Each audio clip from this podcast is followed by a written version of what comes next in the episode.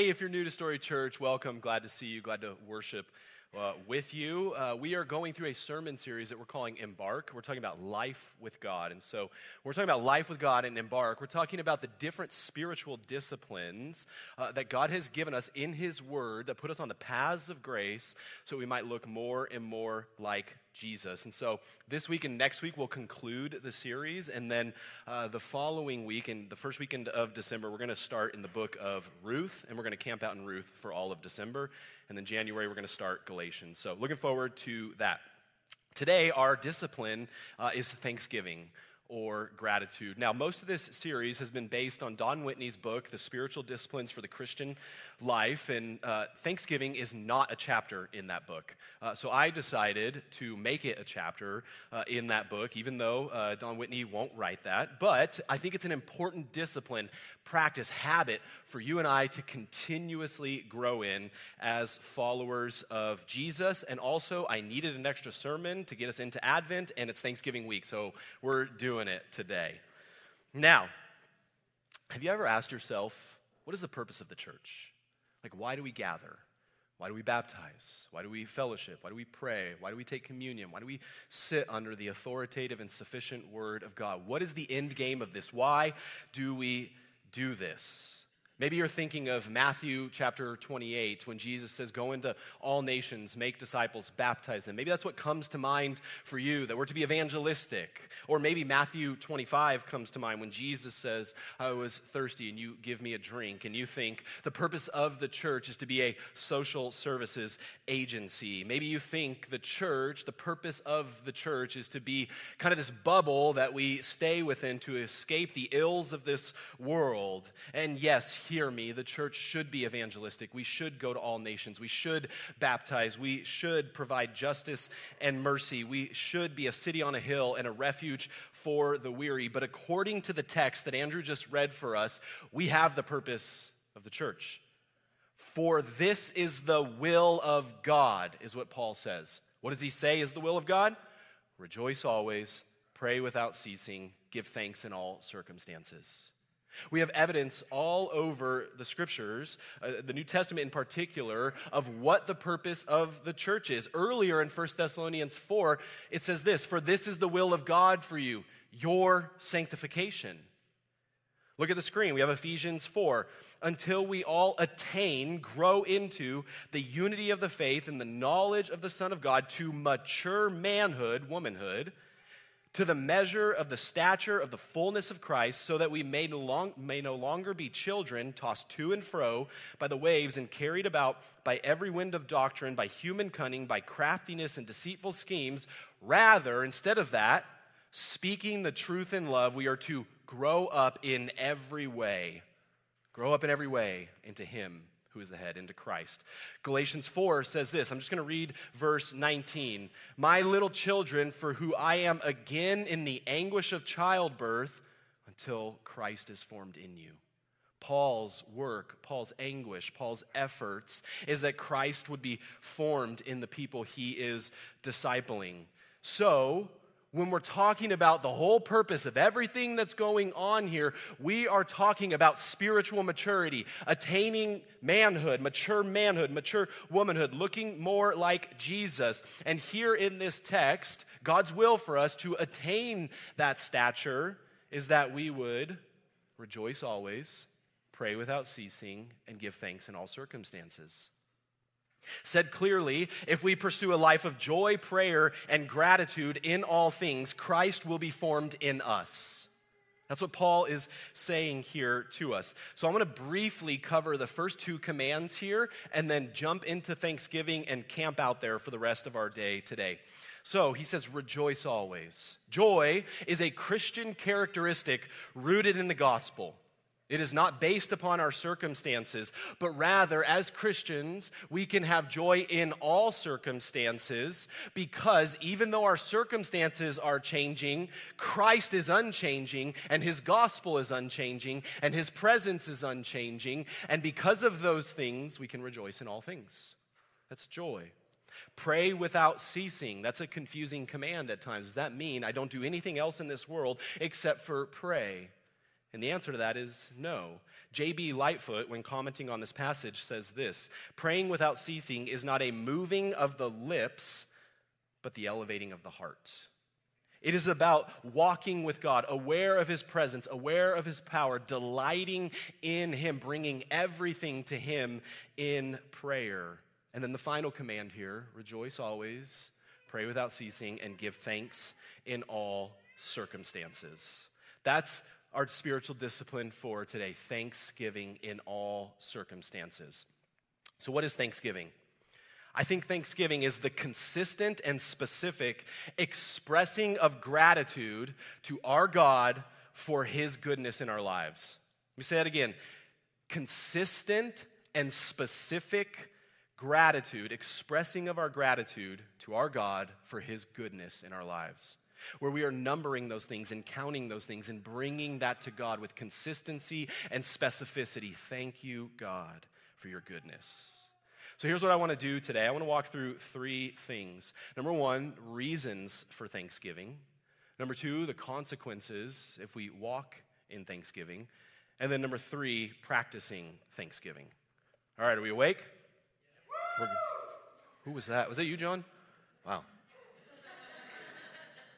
I like it. All right, first point reasons for Thanksgiving. Reasons for Thanksgiving. Now, I want to be clear here at the outset. I want to talk about explicitly Christian reasons to be grateful to walk in thankfulness. Here's what I mean by that. If you're if you're not a Christian and you're here, I'm so glad you are, but hear me, there's something that the Bible calls common grace. Common grace is something that God gives to everyone without partiality. So, because he's good, because he's kind, because he's loving, he gives Christian and non Christian alike some of the same realities. So, we're talking about the air we breathe, the food we eat, the water we drink, the cars we drive, the jobs we have. Christian and non Christian alike, that has come from the hand of God, the giver of good gifts in his common grace. But I want to go deeper than those things this morning. I want us to talk about explicitly Christian reasons to be thankful. And the reason why, if you look back at verse 18, read it with me give thanks in all circumstances, for this is the will of God in Christ for you. So, when we're talking about all circumstances, we're talking about suffering and sickness. We're talking about joy and victory, hiring and firing, marriage and divorce. We're talking about death and birth, healing and affliction, fellowship and loneliness. We are talking about every circumstance that every person in this room can face. And here's the deal common grace realities crumble under the pressure of the hard circumstances of life. Here's what I mean by that. Six years ago, Katie's mom died. And we looked at each other consistently through that process and said to each other, I don't know how people who don't follow Jesus get through this stuff. I truly don't. Because guess what? Food, alcohol, water, jaw, none of those things can minister to the grieving heart who has lost a parent. We try, we try to satisfy ourselves in those ways, but it always fails. But we're talking about a different type of goodness God gives us that can bear the weight of something like death and divorce and disease and doubt. We are talking about for the Christian when Katie's mom passes away, we read the scriptures knowing she's a follower of Jesus and say, for her, death was a passageway into light or in life. And that pancreatic cancer is no more and her body is rid of that. And one day she will be resurrected with Jesus to a perfect body. And one day we will worship around his throne forevermore. That's not common grace. That is the gospel of Jesus Christ. And it is only the gospel that can sustain us through all circumstances. For the Christian, even though we're confused and beat down and perplexed, pressed in on, heartbroken, sad, lamenting, hurting, we can still be thankful not for the circumstance, but in the middle of the circumstance. We were not grateful for death, but we were grateful that God was with us through the death of Beth. That rhymes. Not a good time for a joke. So, explicitly Christian reasons to be thankful. You with me? Okay, so when I'm talking later on about listing things you're grateful for, it's all good and well to say, I'm grateful for the car and the promotion and the food and all the things. That's all good, and you should be grateful to God for that. But I want to go a step deeper. I want us to press in a little more into the gospel. And so here's what I'm going to do I'm going to list five reasons why we should be thankful, and I'm going to read a ton of scripture. And I'm to read a ton of scripture because I want to show you that our gratefulness to God is based on true realities, not fickle feelings. You hear me? True realities that the Bible describes to us. Number one, Christians are thankful for what God has done for us. Romans 5, 8, and 10 says this But God shows his love for us in that while we were still sinners, Christ died for us. For if while we were enemies, we were reconciled to God by the death of his Son, how much more now that we are reconciled shall we be saved by his life? Romans 6:23 For the wages of sin is death but the free gift of God is eternal life in Christ Jesus our Lord. Non-Christian that can be true for you today turn and trust in Jesus but Christian we are thankful for what God has done for us. He has saved us. And we must, friends, drive that reality to a Roman cross 2,000 years ago. We have to remember that. You see, the cross is not some abstract mythological thing that maybe happened, maybe didn't. It is a true and brutal reality that God sent his only son and he put on flesh and he dwelt among us and then he went to a cross and died in our place. And we think about this, and it's almost like he, Jesus, man, he, he was just looking at our lives, man, past, present, and future. And he got out one of those yellow legal pads, and he just began to list every sin we would commit against a righteous and holy God. And he wrote them down, every single one in thought, word, and deed you and I would ever commit against God. And he just listed and listed and listed those things. And he wrote that down, and then when he went to the cross, he nailed that legal pad right there on the cross. And as he hung and bled, his blood covered every one of those sins that was listed on the legal pad. And when he was brought down from the cross and buried in Joseph's tomb, the legal pad no longer listed our sins, but it says paid in full, forgiven, it is finished, set free. Christian, Jesus really, actually did this for you. And not in an abstract way that applies to everyone else, but in a specific way for you and your specific sins. I mean, good night.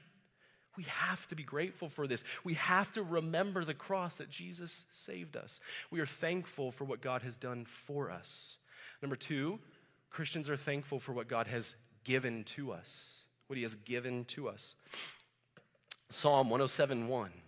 Oh, give thanks to the Lord, for he is good, for his steadfast love endures forever.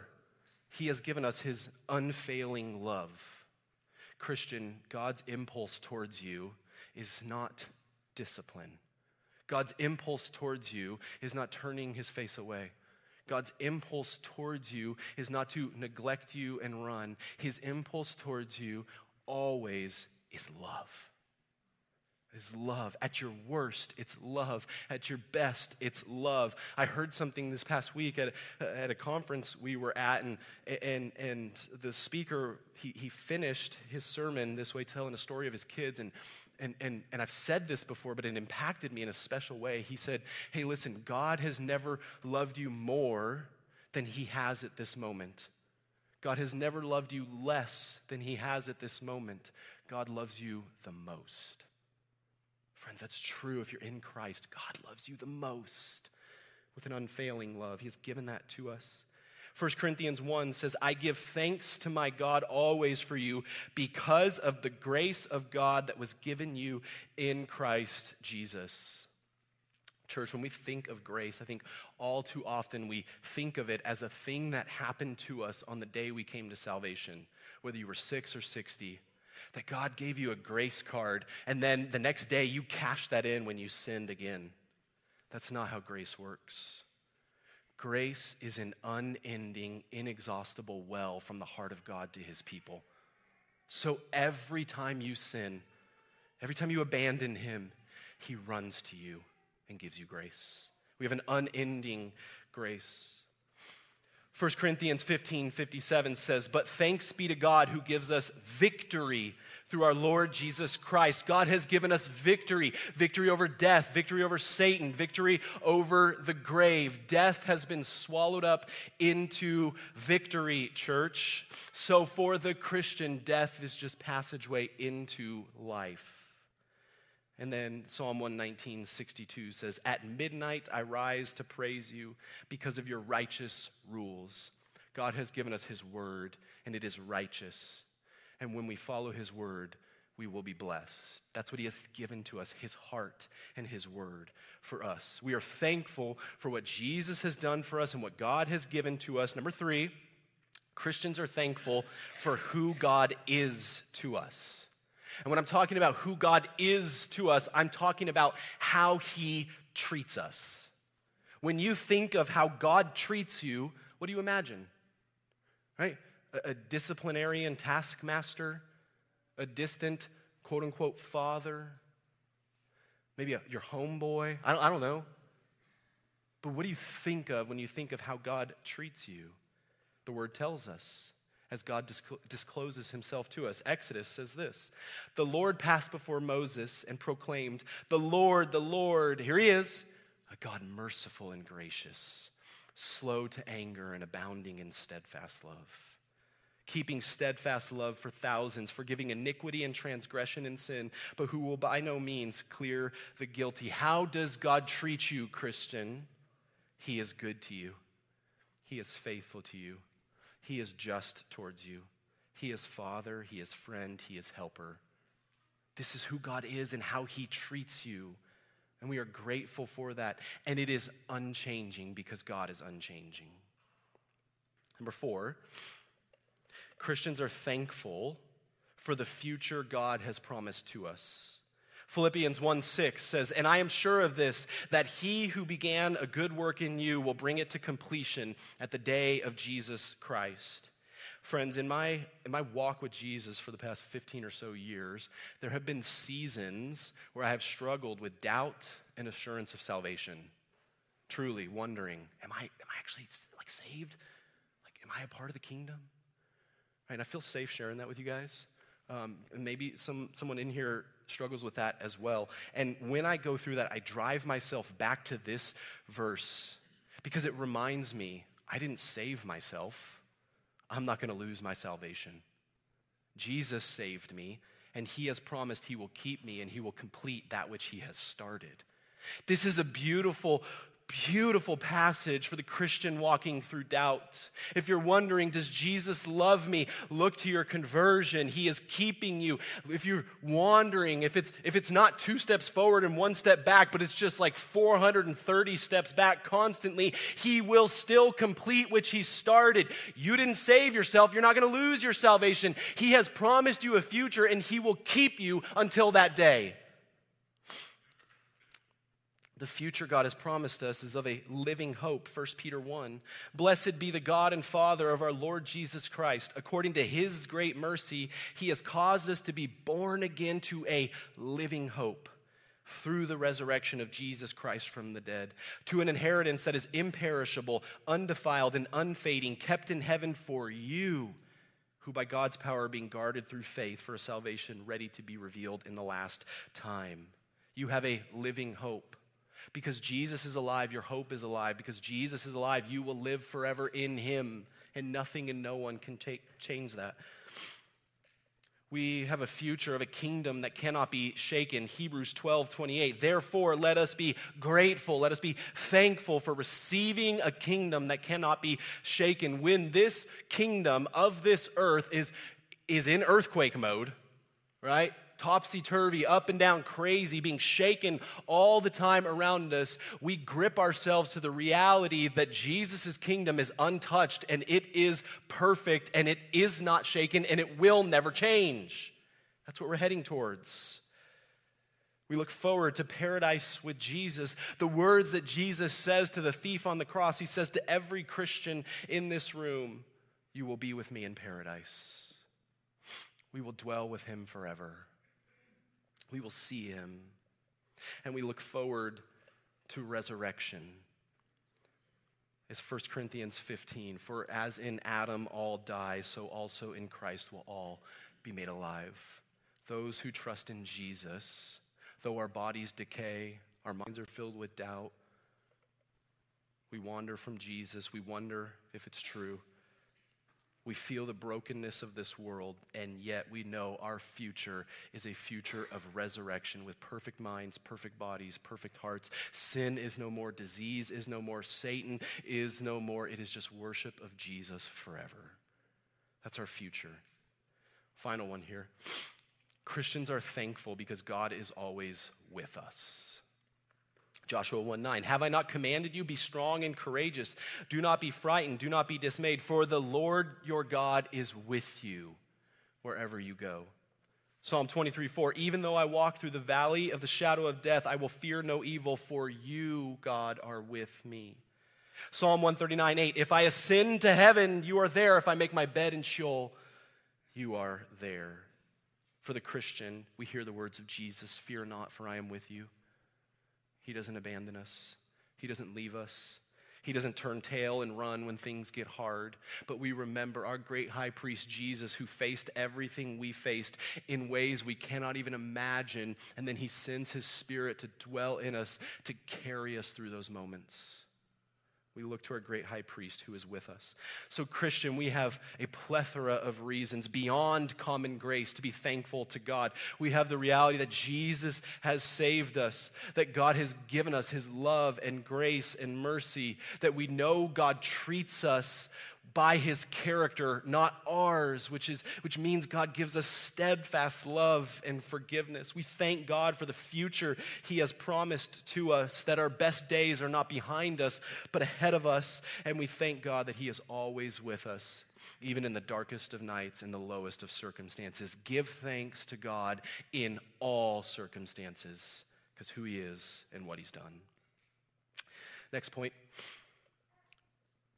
consequences of Thanksgiving. So we have reasons for Thanksgiving. Now let's talk about the consequences of Thanksgiving. When talking about consequences, uh, we know that word is, is modified by the words around it. So consequence can either be negative or positive. Proverbs is a good example of this. Proverbs says, if you work, you will eat. That is a positive consequence of working. If you don't work, you will not eat. That is a negative consequence of not working. This is the same thing when we're talking about Thanksgiving. We are talking about if we pursue a life of gratitude and thankfulness, here's the consequence of it. Here's what it'll produce in us. If we refuse a life of thanksgiving and gratitude, here's the things it'll produce in us. In other words, when we pursue thanksgiving, it makes something happen in us and it snuffs the old man out as well. Right? Something of the new man is produced in us and something of the old man is pushed out. Here's what I mean by that. First, thanksgiving will eliminate bitterness and produce delight. It will eliminate bitterness and produce delight. A, poisonous plant, a poisonous plant in Bible times was called a bitter root. A bitter root is something metaphorically that can happen in the heart of a Christian or in an entire church. And most often, that bitter root is born out of uh, tolerating your sin. Here's what I mean by that. If you're, if you're by yourself and as an individual Christian, you have sin within you that you know you need to repent of and turn away from, and you refuse to do that, you will be tolerating your own sin. And it will produce bitterness in your soul. In entire churches, bitter roots can take hold. A little leaven leavens the whole lump is what the scripture tells us. And when we're talking about bitterness in relation to God, that, that, that, means we're not being grateful, it most often comes about by us thinking God has made a mistake with our lives. That God, I should have this, this, and this. That my life should look like that, that, and that. And if it doesn't look like my plan, but it looks like God's plan, then He made a mistake, and now I'm bitter towards Him. I am claiming Him to be someone who makes mistake by, thereby sinning against him. And this bitterness just takes root in our heart. And the way we uproot that bitterness is by living in a posture of thanksgiving. We're not saying we're thankful for the explicit circumstances, but we're thankful in the middle of the circumstances. You want your life to look like this, but instead it looks like that And maybe that sucks, okay? We can just say that out loud. And it's hard. And maybe you're suffering. But in the middle of it, you can still say, Thank you, God, that you are with me in the middle of the suck. And so you live this life of thanksgiving and you uproot bitterness and you set into delight. God is with me, God is for me. Nothing has changed that. I will worship him. Number two, thanksgiving eliminates comparison and produces contentment. We try to talk about comparison at Story Church all the time for numerous reasons. Um, number one, it stinks. Number two, it's the evil of our day, and it's a potential evil of our church. And when we walk in comparison, we are not being thankful people because we look out at the all circumstances, 1 Thessalonians 5, of other people, and we say, Why don't all my circumstances look like those circumstances? And instead of being grateful, we walk in grumbling. They got the promotion, they got the house, they got the car. I wanted the girlfriend. She got he got the girlfriend, not she. He got the girlfriend. I wanted the things. She got the things. And we compare and then we grumble against God. Thanksgiving, rather, will produce contentment. Contentment that says, I don't have everything I want but I have everything I need, and that's enough. Contentment says, My circumstances are difficult, but thank you, Jesus, you're consistent with me in the circumstances. That when things are hard, you are still with me. And we are content because Jesus is enough, not a change of circumstance. Number three, Thanksgiving eliminates envy and produces satisfaction. Another effect downstream from comparison is it produces a green heart of envy. A heart, a heart held captive by envy will never be a satisfied heart because there is always something or someone else to envy. I mean, think about this. Bill Gates can envy Jeff Bezos because Jeff Bezos has more money than Bill Gates. And they can both envy Elon Musk because he has the most money. And Elon Musk himself can look down in history and say, hey, that King Solomon, I wish I had as much money as he did. There is always someone or someone else to envy who has it better than you or more than you. And when we are not in a posture of thanksgiving, we cannot see all the good that we do have. We cannot truly be satisfied in the things that God has given to us and God has entrusted to us. And so when we feel envy rising in our souls as Christians, we begin to number the things that we are thankful for from God's hand to our lives. And it produces satisfaction in our souls because God knows how to care better for us than we do ourselves. Number four, Thanksgiving eliminates discouragement and produces courage. Now, in life, discouragement is almost always a product of unmet expectations. Almost every time you're discouraged, it's because your expectations were not met. And when it comes to God, we begin to put expectations on Him. And oftentimes, our expectations of Him are born of our own hearts, not of the Word. And most often, our expectations of God are a life of ease, a life of comfort, and a life that doesn't have any trials. And listen, I hope that for every one of us in this room. I hope you have a life free of trials. But just to let you know, if you're following Jesus, that won't happen.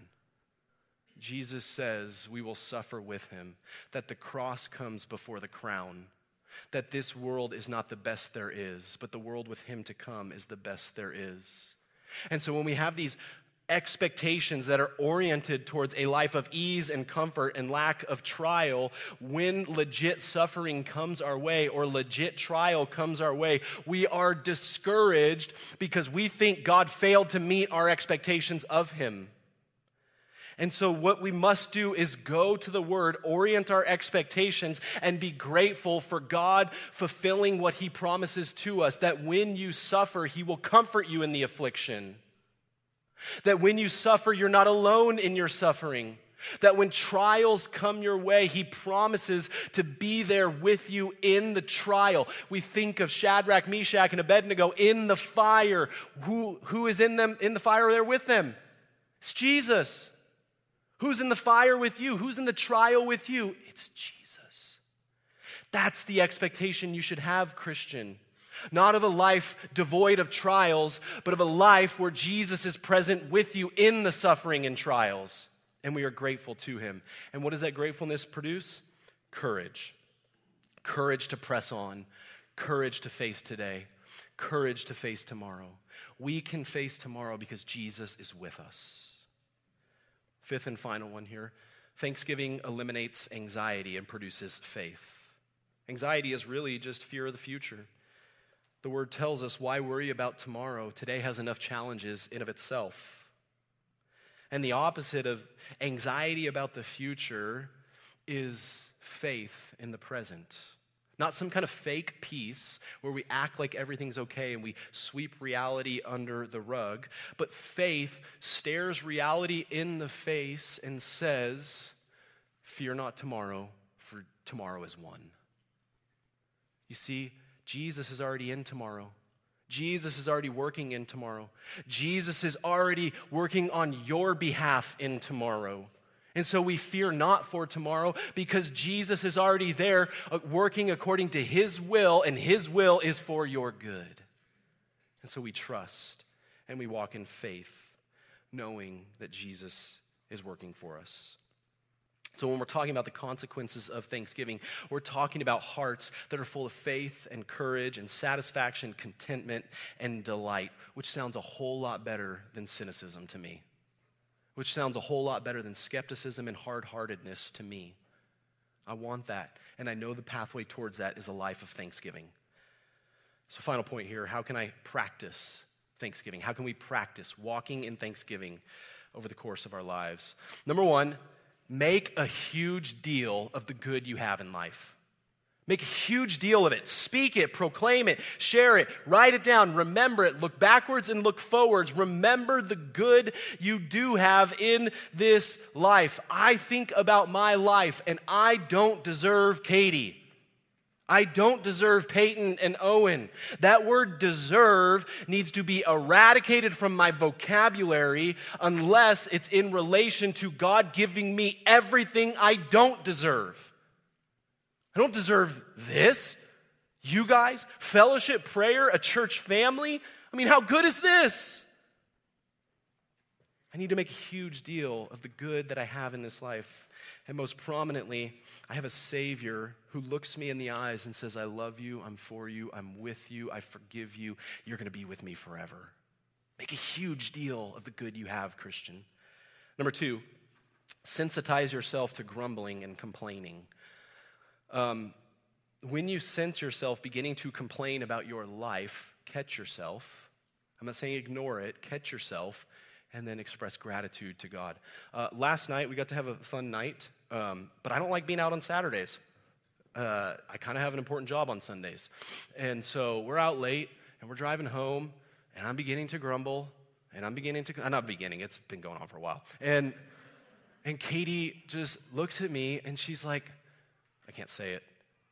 Be quiet in, in less proper terms. Um, be quiet. You just got to do this, this, this, and this. Like you were allowed to be a part of this, this, and this, and this.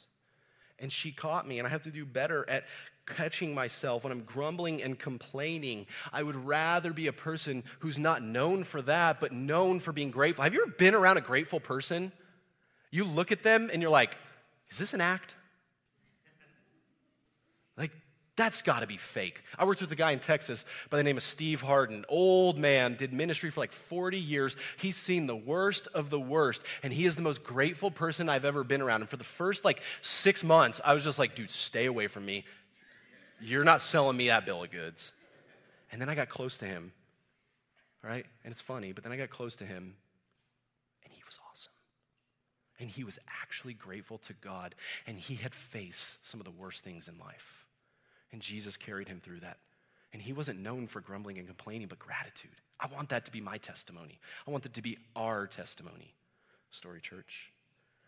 Number three, You, you, make a daily list of the things you're thankful for your notes app, Google Docs, text messages, conversation around dinner, journal it if you're into that. Do it with your home group. I don't care how you do it, but maybe at the end of each day, you just write down the things you're thankful for. And, and again, let's drive it a little bit deeper than I had oxygen today. Be thankful for that. Hear me, be thankful for that, but drive it a little deeper. Okay? Maybe an example of that is you, you, sinned in come, some kind of way. You went to a person, you asked their forgiveness, and they granted you forgiveness. Be grateful to God for that. That's not in human, nature to forgive. That is the work of the Spirit to make someone do that. Make a daily list of the things you're thankful for. Number four, surround yourself with grateful people. Um, have you ever heard of mob mentality? Like there's a group of people, they kind of have something they share in common. There's usually a leader. Uh, mob mentality is a very real thing in life. Uh, a couple of weeks ago, uh, I got to play golf with a group of guys, and mob mentality really took over here. Uh, one of the guys, the leader amongst the guys, was not playing well, and he wanted to make sure that everyone else around him didn't play well. And so he tried to bring us all down, right? Making phone calls in the middle of backswings and like just throwing things and walking, like all the things, like trying to bring us down, okay? And then we turned to the back nine, and I was just like, forget that, I'm gonna, I'm gonna have a good day out here. And I started playing well. And he came up to me, and he's like, hey, what are you trying to have a good day or something? Like, we're not supposed to be having a good day. Like, mob mentality was taking root in this situation. This is true of our life of gratitude. If all we're ever around is cynical, grumbly, gossipy, angsty, like, I'm, going to stop myself what I was going to say right there. Those kind of people, like, we're going to become that. We're not going to be grateful. So, what do we do? We get around people who are grateful. We surround ourselves with gratitude, and we must see it in our own lives. It is infectious. Finally, number five, enjoy more of God's good gifts. Christians of all people should be able to enjoy the things of this earth with the most vigor and vitality and gratitude because we know the secret, and the secret is it comes from the hand of God. Right? So, within wisdom and within reason, as the Bible describes it, we should be a people who celebrate more, who mark occasions more, who feast more, who pop a bottle of wine once in a while and, and toast a little bit more to the goodness of God in our lives, who, who, who just celebrate the good gifts God has given to us. We need to party more and we need to party better. And hear me, I'm not talking about partying in the way you're thinking right now. I'm talking about in a distinctly Christian way where we get with our brothers and sisters in Christ and we cook a fat bird and we eat it and we celebrate it and we sit around and we count God's goodness to us. Because the ways God has been good to us in this room is innumerable.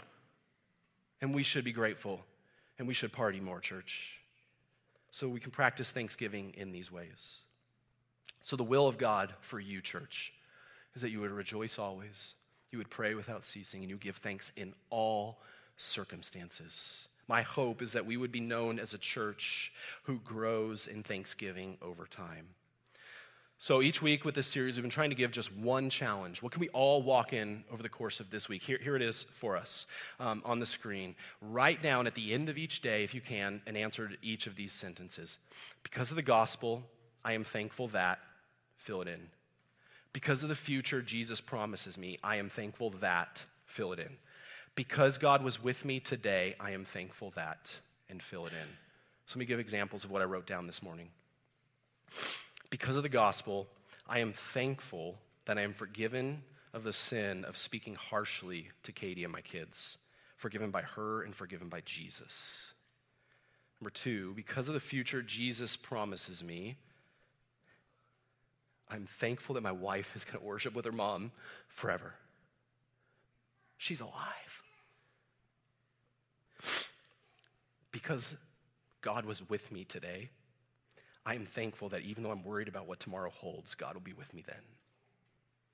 This is true. Christian, we have so much to be thankful for. Can we number those things and be a grateful church? God is with us, God is for us, God has not abandoned us. If we believe this, we have nothing but gratitude in our lives. Let's pray. God, we love you. And we thank you that you are with us and for us, that you are not against us, that you carry us through all things. Thank you that when Jesus was torn off the cross, the legal pad read, paid in full. Thank you that when he was risen from the grave, he defeated death.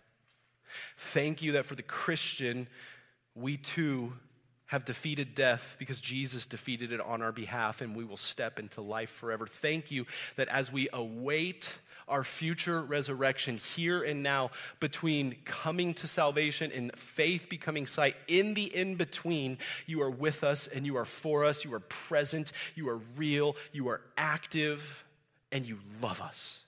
You give us good. Help us, God, to see all of those really good things and to number those things and to be a grateful people. And out of that gratitude, God, would you produce within our hearts satisfaction and contentment?